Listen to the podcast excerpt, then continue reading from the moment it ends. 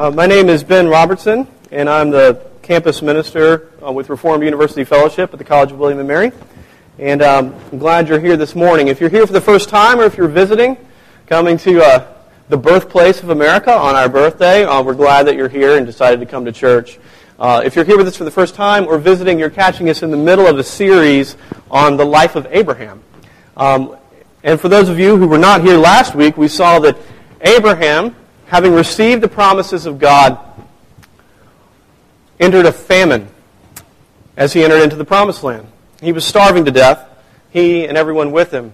And so they went down to Egypt, and Abram, afraid for his life, handed over his wife, Sarah, to be married to Pharaoh, which was a bad idea.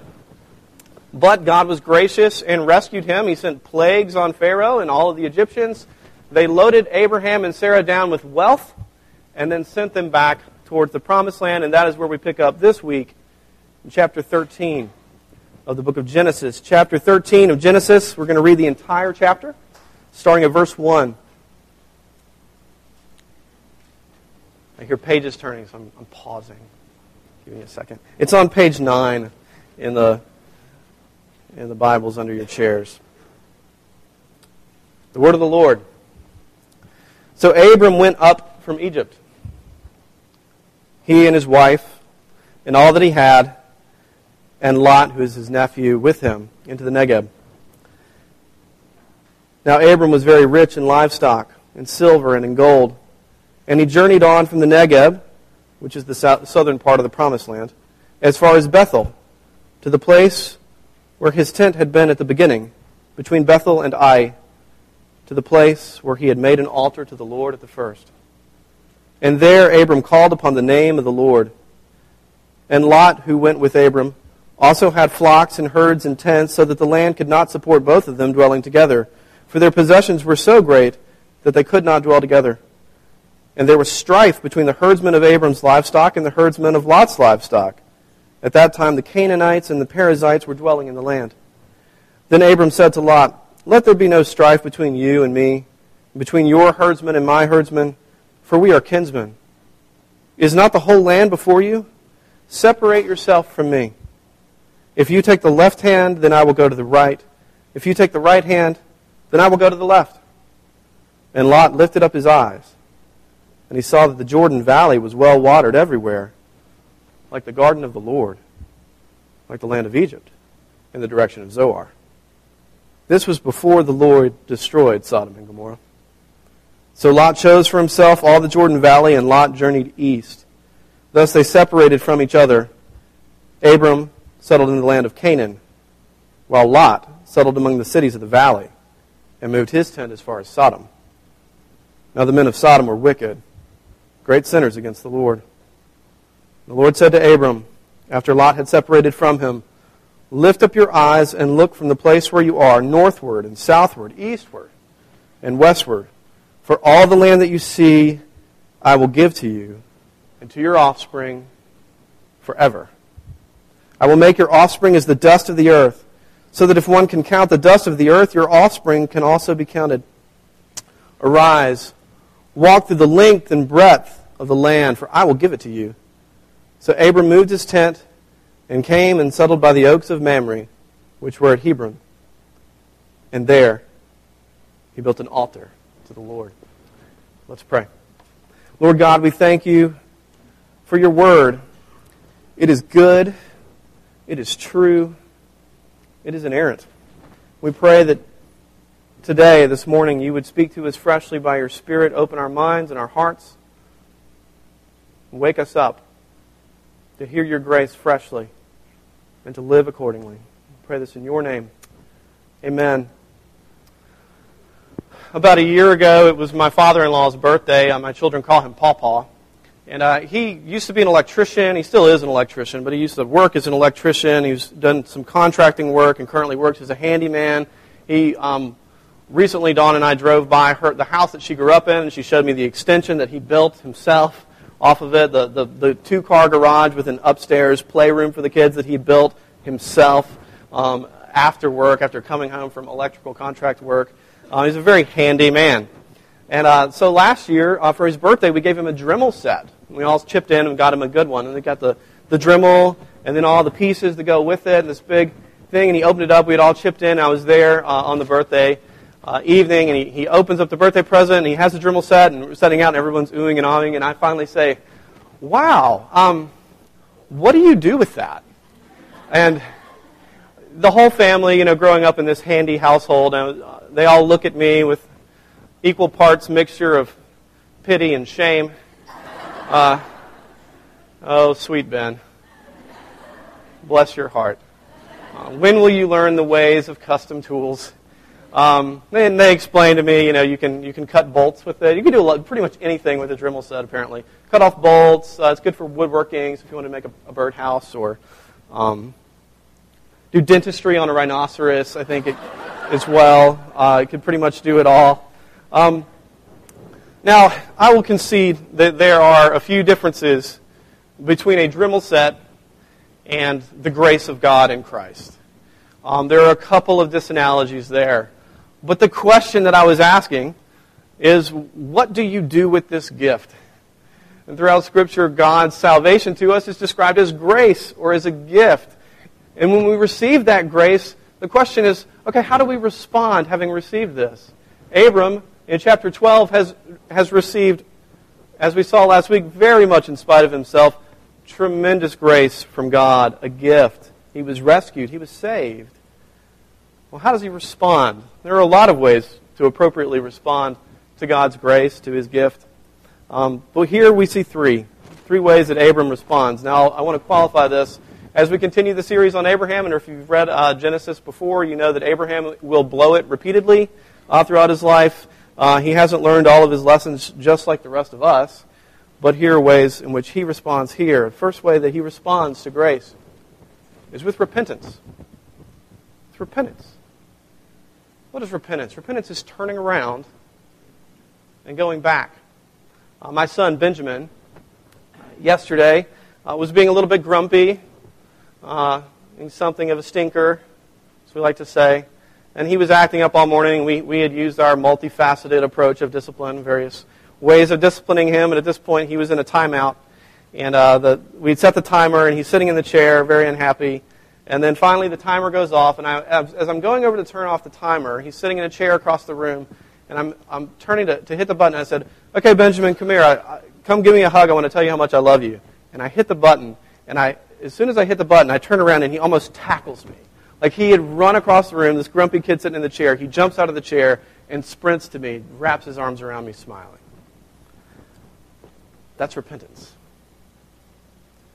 Repentance is turning around and running back to your Father, who's there ready to grab you, to tell you how much He loves you. Abram has received this. The Father has just shown him how much He loves him in rescuing him at his very worst in his own stupidity you may not have seen it at first. Look back at verses 1 through 4. I'll show it to you. It says that he's very rich, and he travels up from Egypt, it says in verse 1.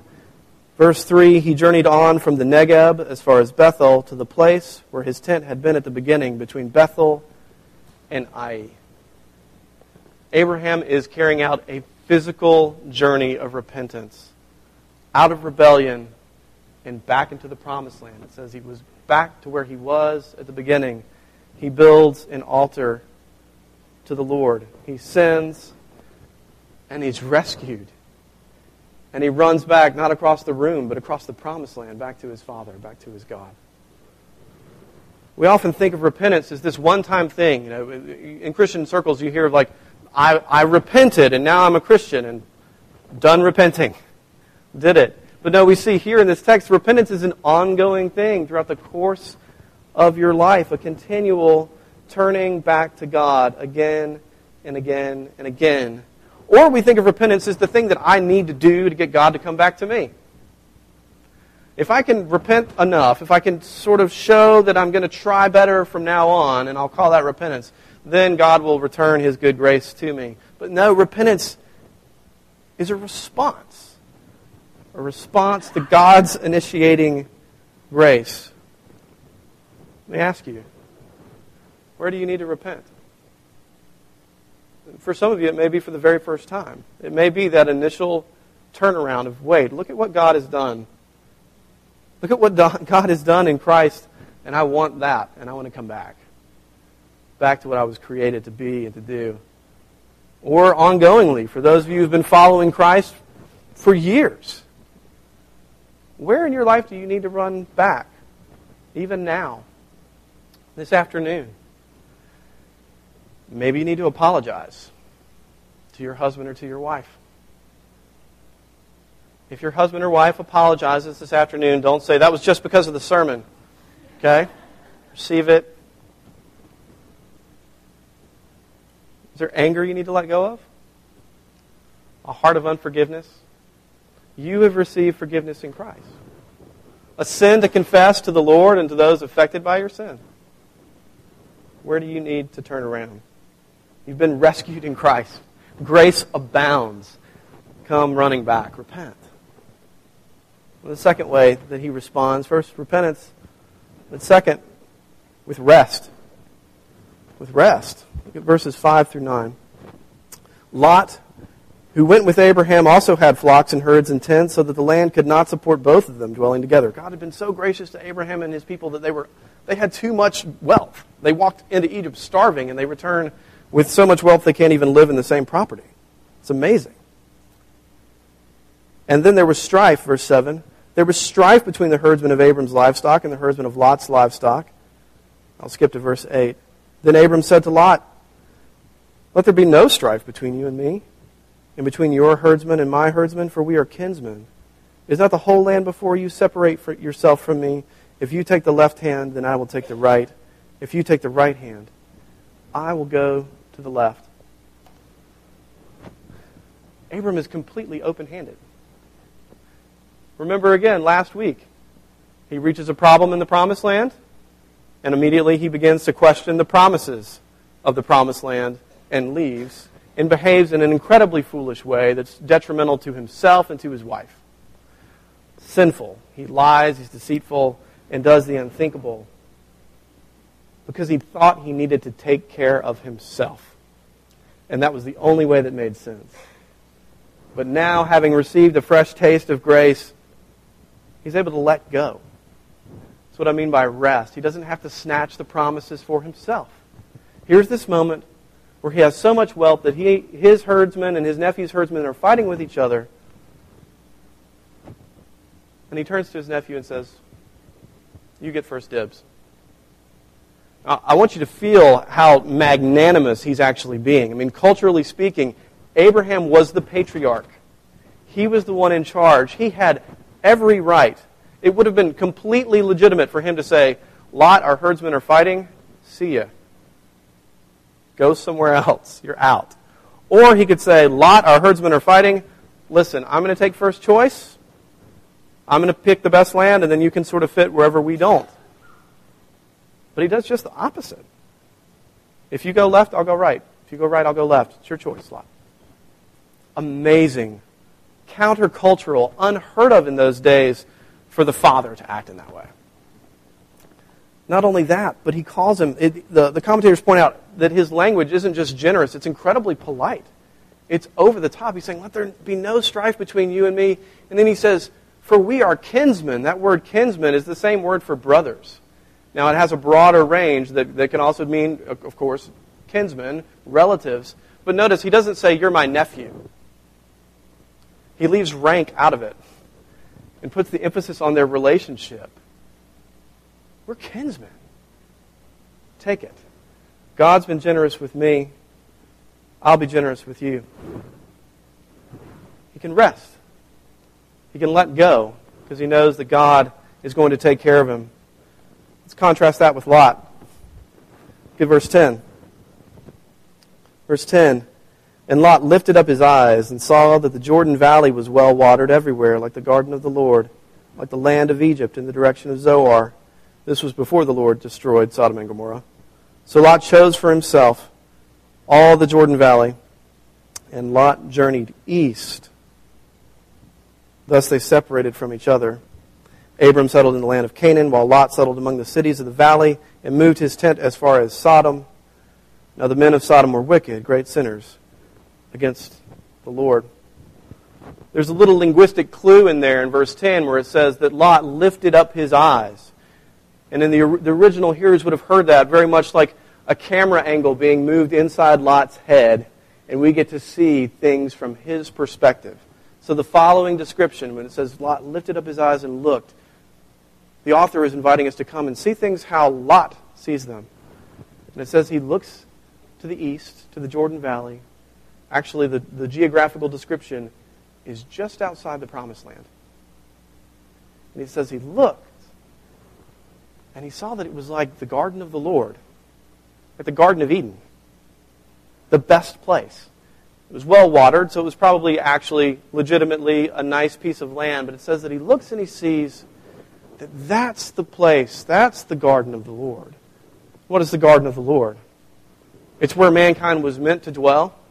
It's the place of prosperity. It's the place of God's blessing. It's the place of identity and worth and value and purpose. And then it goes on. It says, It was the garden of the Lord, and it was like Egypt. Remember, the original audience of the book of Genesis were the Israelites who had just been rescued from slavery in Egypt. It's a little hint from the author. Lot thinks that Egypt is good.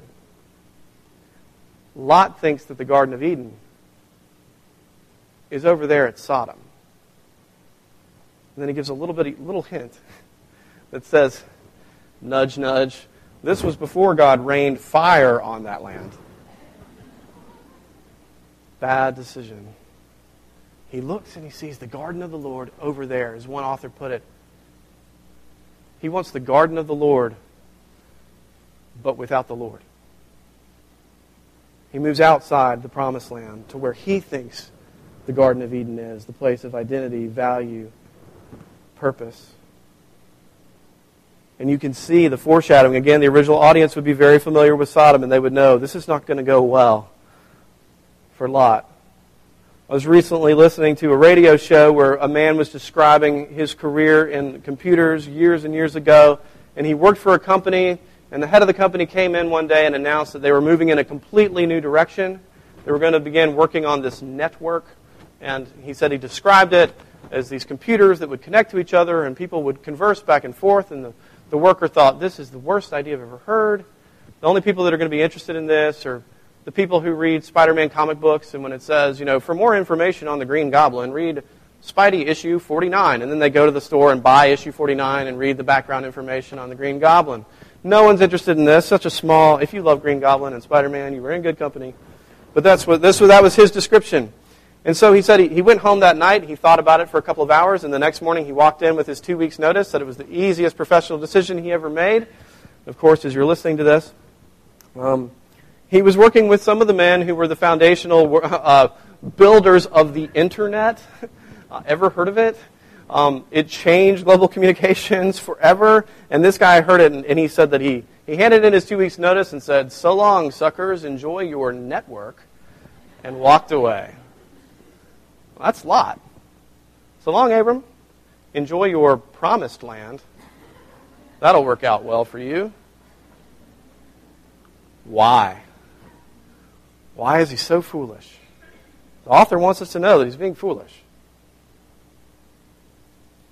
So he wants to grab it for himself. He wants the garden of the Lord without the Lord.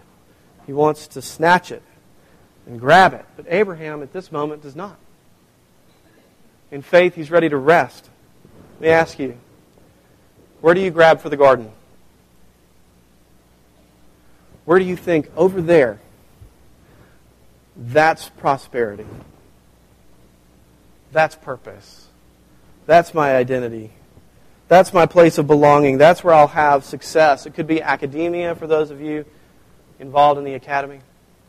Academic success, success, school. It could be a relationship, the status of that relationship. It could be having perfect children that everyone admires, your neighbors, and most importantly, your friends at church. Having the right job, the right income, the right paycheck, the social network that you belong to. Or maybe you don't know where am I grabbing for the garden? Where am I grabbing for the garden? Here's a question that might help you. In what area of, you, of your life do you find yourself incapable of resting? What's the thing that you churn on at night when you had that cup of coffee right before bed, which was a bad idea, and now you're just alone with your thoughts? What are you thinking about? What can't you let go? Are you so busy? Talk, we all talk about how busy, busy, busy we are. Do you know that, of course, there are responsibilities that we have and we need to work hard in the time that God has given us to work, but I'm asking, can you let it go? In the constant busyness of like, can you take a day off? Do you know, to some degree, we are in charge of our own schedules, most of us? We are capable of cutting things out. Here are a few questions or a few things for why we don't rest. What's behind us that we, that we just can't let things go? Uh, first is just good old fashioned basic unbelief. We don't think that God can or will fulfill his promises. That God can accomplish good things for you and that God does have your best interest in mind. And by that I don't mean that God's going to make me rich and give me the thing the secret thing I really want, but that he is going to give me what I truly need. What I need most. Himself and holiness and grace. Basic unbelief. We don't trust God. Second, so we think too highly of ourselves when I can't let something go, when I can't rest, having, of course, worked faithfully, done what we've been given that's responsible, but when I'm, I'm churning on something, when I'm awake at night and worrying about a pastoral situation, say at the college, at that point, I'm really thinking at, at some basic level, I am so important that I need to take care of this and I'm going to worry about it because my worry is going to fix it, which is insane.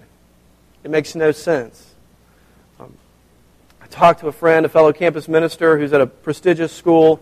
He gave a sermon on rest to his students.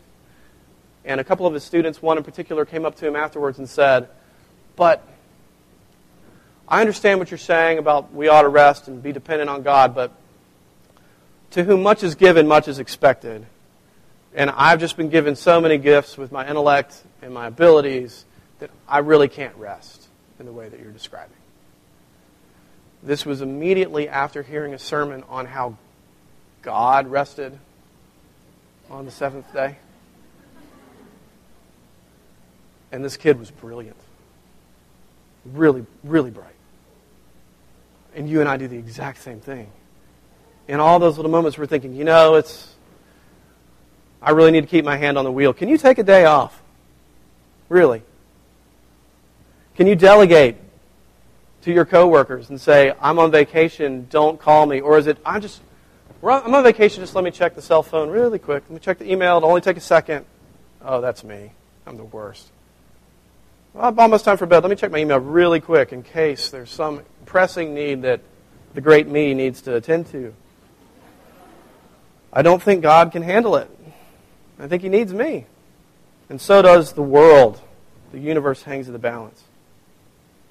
Or there's unbelief or pride, thinking too highly of ourselves. We're just afraid of looking bad. I don't want to disappoint my boss. I don't want him to think poorly of me, and so I'm going to be the one that works the extra hours because I can't stand the thought of either not getting that promotion or him just thinking poorly of me. Abram in this passage is making a fool of himself culturally.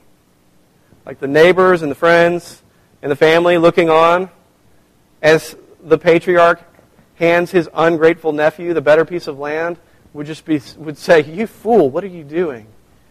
But he doesn't care what they think because he knows he has the promises of God, so he lets it go. You feel guilty when you rest. Are you able to take the time off? Or do you recognize that you are a creature dependent upon an omnipotent God who has made you dependent upon himself and has not only allowed you and given you the gift of rest, but has even commanded it. Trust my promises. Take your hand off the plow and go to bed and rest peacefully. Abraham shows open handed generosity to an ungrateful nephew who takes the better piece of land for himself. My hope is not in better land. My hope is not in the job title. My hope is not in my boss's affirmation. My hope is not in my neighbors and church friends' opinions of my children and their perfection or imperfection, though those things would be great, but not without the Lord. Garden of the Lord without the Lord is a disaster. It's a da- disaster of our own making. No thanks. I'll rest in Him. Finally, the last way that Abram responds to grace is through renewal. After Lot leaves, verse 14, the Lord speaks again. The Lord said to Abraham, or Abram, after Lot had separated from him, Lift up your eyes and look from the place where you are, northward and southward, eastward and westward. Here I'm giving him a new perspective. For all the land that you see, I will give you, and to your offspring forever. I will make your offspring as the dust of the earth, so that if one can count the dust of the earth, your offspring also can be counted. Arise, walk through the land, the length and the breadth of the land, for I will give it to you. So Abram moved his tent and came and settled by the oaks of Mamre, which are at Hebron, and he built an altar to the Lord. Renewal. God, of course, initiates again at the beginning. He renews his promises. He gives him slightly new information. He uses a new metaphor from what he used in verse in chapter 12. He says the dust of the earth. He's more specific about the boundaries of the promised land, but he's basically just reiterating the promise that he already gave to Abram. I'm going to give you this land. I'm going to populate the world with your offspring. I'm going to transform and redeem the broken creation through your offspring, Abram. I'm going to do it here. Let's go for a walk. Let's take a look. Look at my promises. Look at what I will do for you. And of course, Abraham responds again by building an altar to the Lord, an act of faith and worship of God. If you think about it, all of your relationships require this at some level, this renewal. It's not necessarily new information, but if you haven't talked to a good friend in a while and you've, you've bumped into each other, hey, let's catch up, let's catch up, let's catch up, and a year later you finally manage to have coffee. There's that moment where you, you catch up. And sometimes there's new information in terms of what's happened in your life in the last year, but very often you're just sort of returning to that foundation of your friendship and you're renewing that relationship. Or it could be with an old friend that you haven't seen in years, and there's that moment where you see them perhaps a roommate in college you haven't talked to in a decade, and in moments you're back where you were. As if the relationship never had that separation. Those are beautiful friendships, and at that moment it's renewed. Or even in marriage, where you are together constantly, day in and day out, there are those moments where your, your vows, in a sense, are renewed, where you express your love for one another and your commitment again, and you refresh and you restore, and the relationship has a new spring in its step. It's refreshed, it's renewed. Where do you need God to renew his promises for you? Where is your place of renewal, both of hearing his promises for you again freshly and then responding appropriately to say, Yes, you are my God. I will worship you. I will trust in you. The scripture tells us that all of God's promises, the ones to Abraham and throughout the Old Testament, are yes in Christ, in the gospel. The promises to Abraham are accomplished through Christ. He is the ultimate offspring of Abraham, and through him, all who have faith in Christ are the offspring of Abraham, the ones that God is populating the world with to bless the world, to transform the world, to make his kingdom come on earth as it is in heaven, in and through you in your lives. All through Jesus.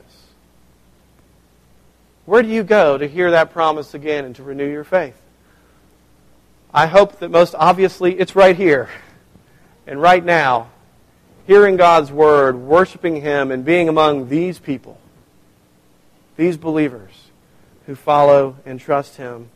And of course, in the Lord's Supper, which we're about to take, we hear God's promises afresh and we renew.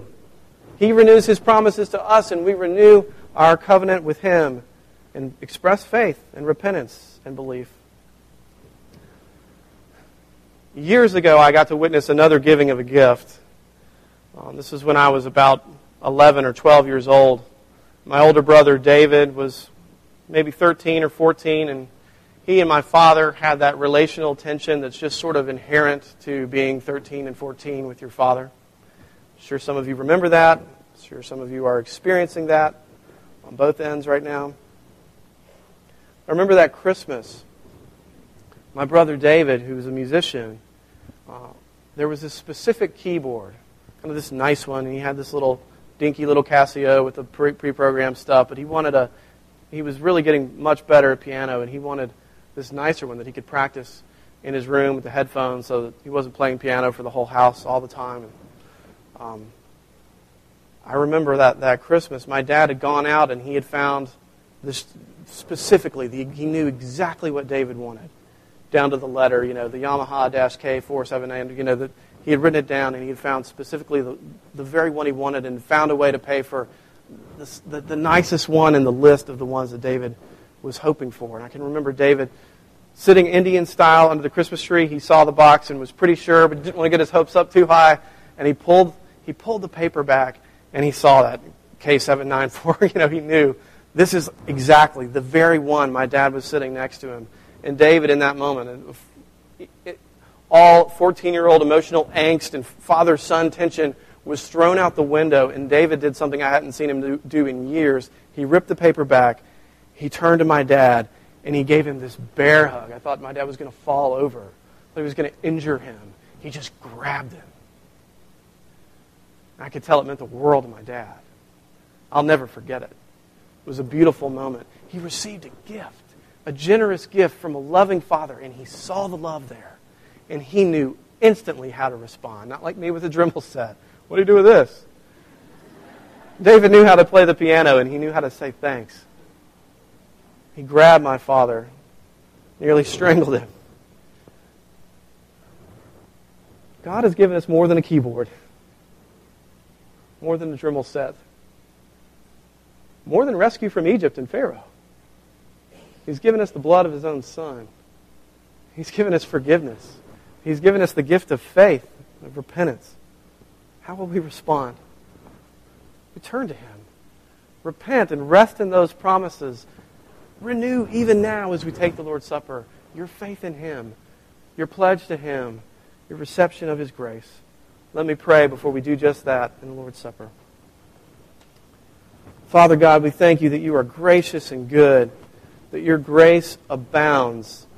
Though our sin abounds, your grace abounds that much more. Father, we pray that you would be with us even now as we come to the table of your Son, who gave his very life and blood so that we might live. He tasted death so that we could have life. Thank you. We grasp it by faith even now. It's in Christ's name that we pray. Amen.